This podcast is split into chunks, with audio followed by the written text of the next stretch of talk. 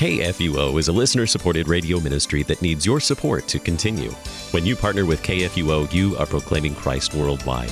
November 30th is Giving Tuesday, a day that encourages you to give back in whatever ways you can. Giving Tuesday presents a perfect time each year for you to support your favorite nonprofit organizations, including KFUO Radio. To give to KFUO, call 314 996 1518 or text KFUO to the number 41444 or give online at kfuo.org.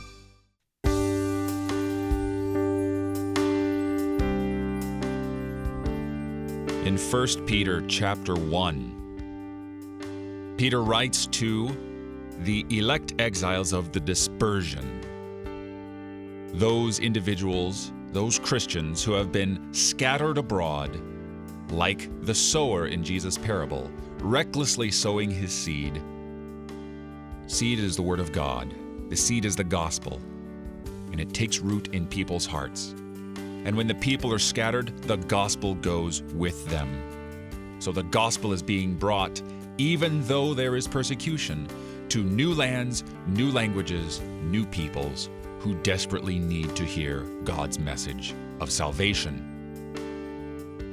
So, with this persecution and the dispersion of these Christians, God's enemies are doing his job. Peter writes, Though you have not seen him, you love him.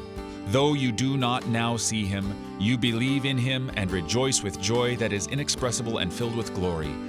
Who alive today has had a face to face with Jesus? Not one. Who alive today who believes and trusts in Jesus does not live out this in their very lives? Those who have not seen and yet have believed Blessed are they, says John. Blessed are they, says Jesus. You're listening to Oratio, part of your morning drive for the soul, here on Worldwide KFUO. Christ for you, anytime, anywhere.